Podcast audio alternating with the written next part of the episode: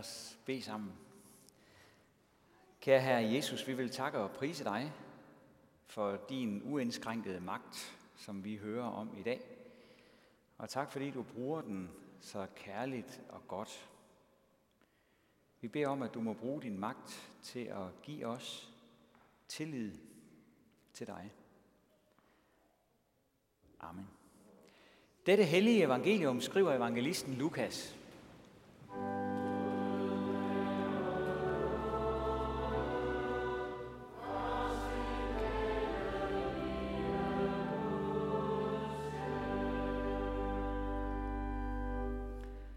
En gang da Jesus stod ved Genesarets sø, og folkeskaren trængtes om ham for at høre Guds ord, fik han øje på to både, der lå ved søen. Fiskerne var gået fra dem og var ved at skylle garnene. Så gik han op i en af bådene, den der tilhørte Simon, og bad ham lægge lidt fra land. Så satte han sig og underviste skarne fra båden. Da han holdt op med at tale, sagde han til Simon, læg ud på dybet og kast jeres garn ud til fangst. Men Simon svarede, Mester, vi har slidt hele natten og ingenting fået. Men på dit ord vil jeg kaste garnene ud. Det gjorde de, og de fangede en stor mængde fisk, så deres garn var ved at sprænges. De gjorde tegn til deres kammerater i den anden båd, at de skulle komme dem til hjælp, og de kom og fyldte begge både, så de var lige ved at synke. Da Simon Peter så det, faldt han ned for Jesu knæ og sagde, Gå bort fra mig, Herre, for jeg er en syndig mand. For han og alle de, som var med ham, var grebet af redsel på grund af den fangst, de havde fået. Lige så Jakob og Johannes, Zebedeus sønner, som fiskede sammen med Simon. Men Jesus sagde til Simon, frygt ikke, fra nu af skal du fange mennesker. Og de lagde bådene til land og forlod alt og fulgte ham. Amen.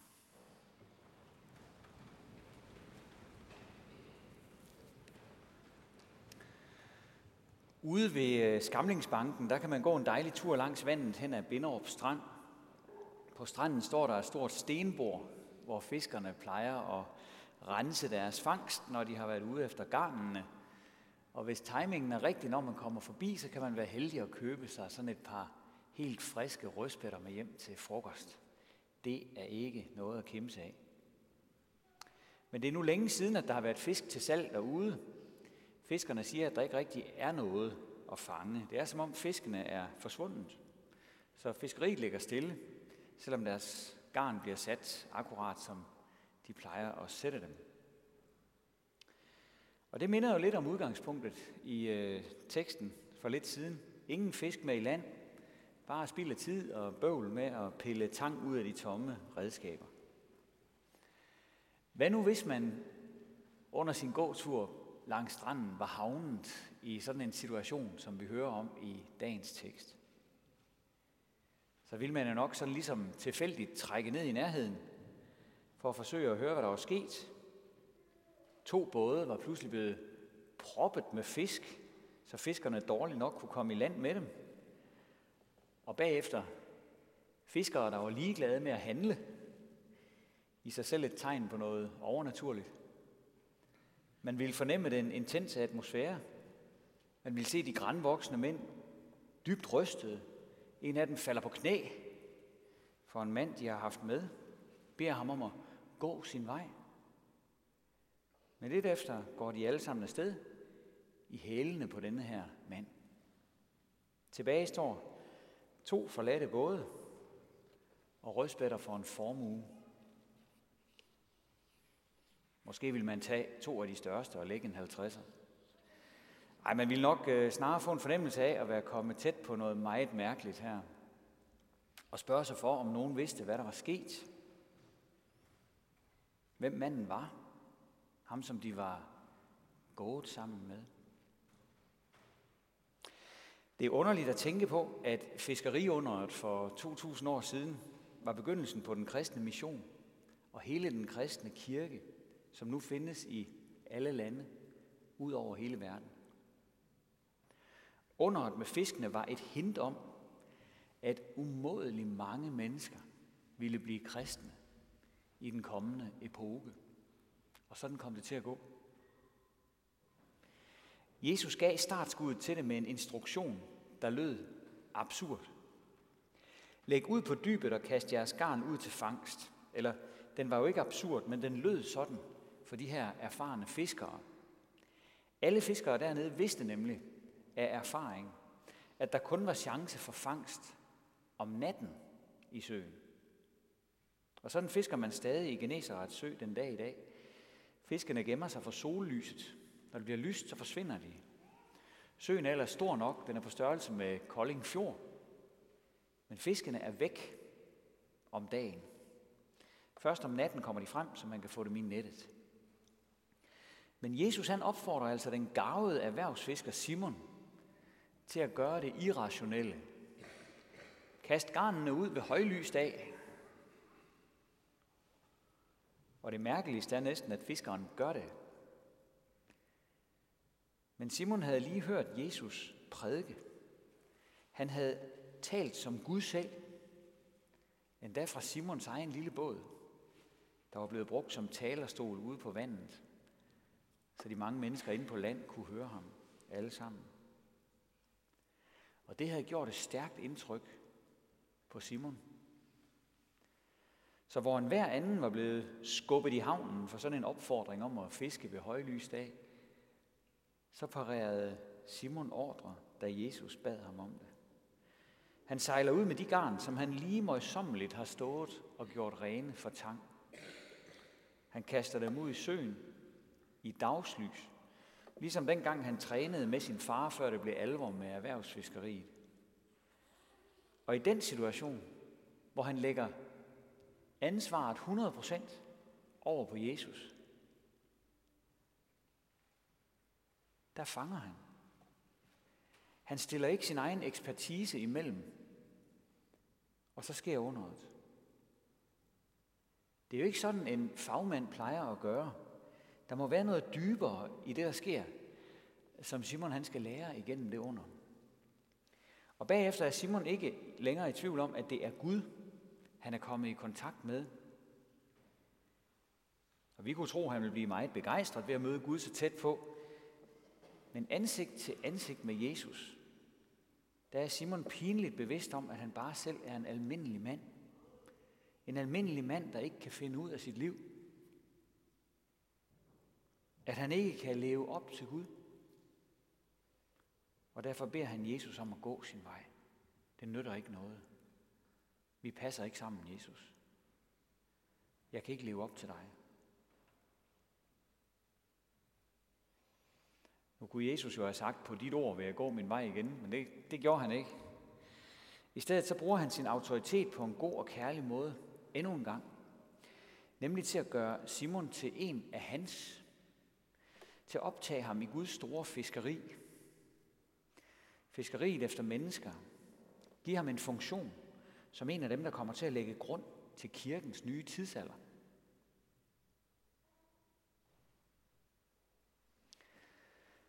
Jeg ved ikke, hvad du tænker, når du hører sådan en historie. Når jeg hører den, så øh, udfordrer den mig meget i forhold til mit eget liv og min egen tro. Og jeg synes også, at den øh, opmuntrer mig. For det første, så er der bare en frisk overraskelse i selve underet, der sker. Når nu det hele munder ud i, at Jesus han gør Simon og hans venner til menneskefiskere, så må der være en pointe i fiskeunderet, som de skal tage med på deres videre vej frem. Det er Jesus selv, der tager ansvaret for den opgave, han giver sin kirke her i verden. Det betyder blandt andet, at der altid kan være muligheder. Også der, hvor vi ikke ser nogen muligheder. Vi lever jo i en tid, hvor mange ikke søger kirker og kristendom ret meget.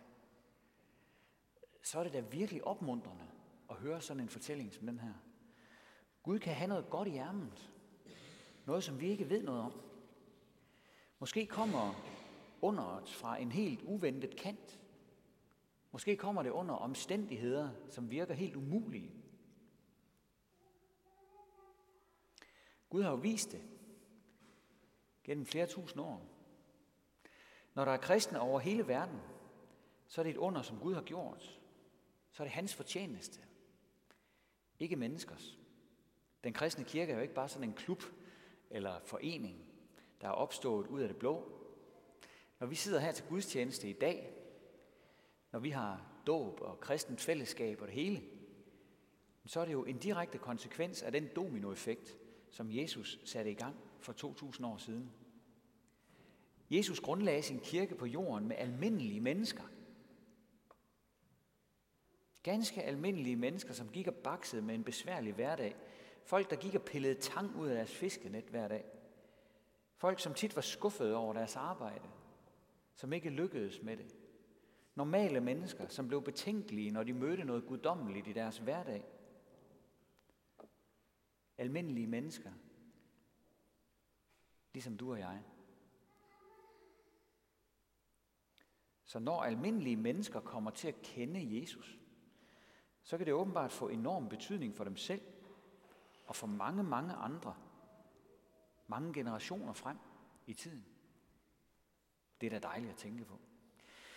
For det andet, så synes jeg, at Simons reaktion er herlig at læse om, da han får at vide, at han skal fiske i solskin. Det er som om, at han er ved at sige nej, og så ender han alligevel med at sige ja. Mester, vi har slidt hele natten og ingenting fanget. Det er jo et godt argument for ikke at fiske videre. Men så er det som om, han ombestemmer sig, mens ordene kommer ud af munden på ham. Men på dit ord vil jeg kaste garnene ud.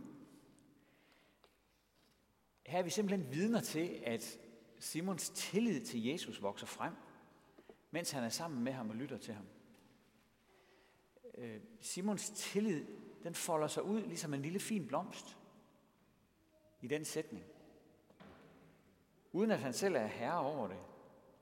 Det er man jo aldrig med tillid. Tillid er der en anden, der skal vække. Tilliden skal komme til en fra en, der er tillidsvækkende udefra. Og det har Jesus været tillidsvækkende. Og det ændrer Simons dispositioner. Derfor ender han med at gå med til noget, der ikke virker ret sandsynligt. Han lader det komme an på en prøve.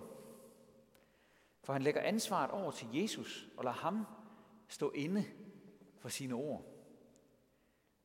Og det tror jeg, at vi kristne til alle sider kan lære rigtig meget af. Tit og ofte så bruger vi jo en masse krudt på at overveje, hvad mennesker i dag kan acceptere og tolerere. Så bliver der sorteret og filtreret i det, som Jesus han har sagt. Og så serverer vi sådan en lille let anretning af noget, som vi tænker er spiseligt for det moderne menneske. Men Jesus sagde jo, at vi skulle gøre noget andet. Han sagde, at vi skulle gå ud i al verden og gøre alle folkeslagene til hans disciple, i det I døber dem i faderens og søndens og helligåndens navn, og i det I lærer dem at holde alt det, som jeg har befalet jer. Alt det. Ikke bare en let anretning, men alt det. Så de ting, som Jesus har sagt, og som kommer helt på tværs af den sædvanlige måde at tænke på i samfundet, dem skal vi altså også give videre og lære mennesker. Og den slags Jesusord er der jo rigtig mange af. Det kunne for eksempel være vores forpligtelse til at holde ægteskabet mellem en mand og en kvinde højt i ære. Eller at alle mennesker er skabt af Gud og uendeligt værdifulde, uanset hvor store eller små de er. Eller at der kommer en dag, hvor vi skal møde ham, hvor han skal dømme verden. Eller meget andet, som ikke plejer sådan at være almindeligt accepteret i vores samfund og kultur, og hvor vi egentlig hellere ville læne os op af vores egen ekspertise og fornemmelse af, hvad folk kan lide at høre, end vi vil stole på det, som Jesus siger. Men Simon er et rigtig godt eksempel her. Han våger pelsen. Vi skal tænke på, at der er jo tilskuere på, mens han begynder at fiske ved højlys dag. Og i sidste ende, der bliver han ikke snydt ved at våge pelsen. Den tredje ting, jeg stusser over i historien, er det der med, at de forlod deres både og det hele og fulgte Jesus. Det var som om, de glemte muligheden for en god dagløn. Ja, de forlod faktisk deres virksomhed for at følge Jesus. Den slags kan altså få det til at give en dansker, synes I ikke det? I vores del af verden er der en kollektiv drøm om at finde lykken ved at blive tilstrækkeligt rige. Bare vi får en fangst, der er stor nok, en hurtig gevinst og en fyldt båd, så bliver alting godt, går vi og drømmer. Sådan er det bare ikke. Der er mange mennesker i sådan en fin by som Kolding, der tjener rigtig mange penge, og som klarer sig vældig godt, men som alligevel lever i et hav af tomhed. Uden at kunne se meningen med sit liv. Uden at have fundet nogen dybere mening med at være her. For den fulgte altså ikke med pengene. Så bliver det nemme liv ulideligt. Det bliver sådan en, øh, en meningsløs suppe, man svømmer rundt i. Når Jesus taler om at fiske mennesker, så handler det om, at han vil redde os op af den her bundløse meningsløshed. Han vil vise os, at vi har stor betydning. Så stor betydning, at han er gået på korset for os. For at skaffe evigt liv til os. Egoismen og småligheden, som vi har til fælles med Simon, har Jesus betalt for på korset. Han har også betalt for vores fejlagtige normer, vores dårlige prioriteringer. Når vi begynder at fatte det, at han kom for at opsøge og frelse det fortabte, så gør det noget ved vores værdier. Øhm, det er jo ikke forbudt for kristne at tjene penge eller gøre en god forretning. Men apostlen Paulus, der også havde forladt alt for at følge Jesus, siger det sådan i 1. Korintherbrev. Tiden er knap. Herefter skal de gifte være, som om de ikke var gift. De grædende, som om de ikke græd. De, der glæder sig, som om de ikke glædede sig. De, der køber, som om de ingenting fik. Og de, der gør brug af verden, som om de ikke udnyttede den. For denne verden, som den er, går til grunde.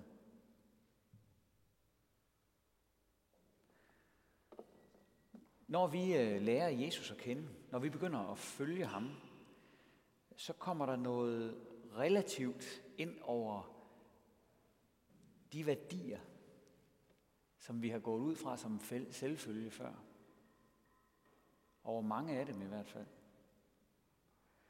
Øh, der er noget, der overskygger penge og forretninger og meget andet. For vi er begyndt at følges med ham, som har skabt hele verden, og som en dag vil forny verden fuldstændig. Verden, som vi kender den, med penge og god omtale og karriere og hurtige gevinster. Den verden nærmer sig sin udløbsdato. Den skal afløses af verden 2.0, når Jesus vender tilbage. Og det gør han inden længe, får vi at vide i vores Bibel. Han kommer for at dømme levende og døde, sådan som vi sagde det i trosbekendelsen før dåben. Indtil da vil Jesus gøre dig og mig til menneskefiskere. Han vil have os med i sin flok, og han vil have os med i sit store projekt. Vi må få lov at være med, når han trækker mennesker ud af meningsløsheden. I går var det 50 år siden, at de første mennesker landede på månen. Der stod i en avis i den anledning, at menneskeheden har manglet en mission lige siden. Men det gør kristne mennesker altså ikke. Vi mangler ikke nogen mission. Der blev sat en mission i gang her i verden for 2000 år siden. som stadig ruller videre. Den breder sig som ringe i vandet. Og hvor den mission den lykkes, der får mennesker et nyt liv i håb på hans ord. Ære være faderen og sønnen og helligånden, som det var i begyndelsen, så også nu og altid og i al evighed. Amen. Og lad os rejse os og med apostlen tilønske hinanden. Hvor Herres Jesu Kristi nåde, Guds, vor Fars kærlighed og Helligåndens fællesskab være med os alle. Amen.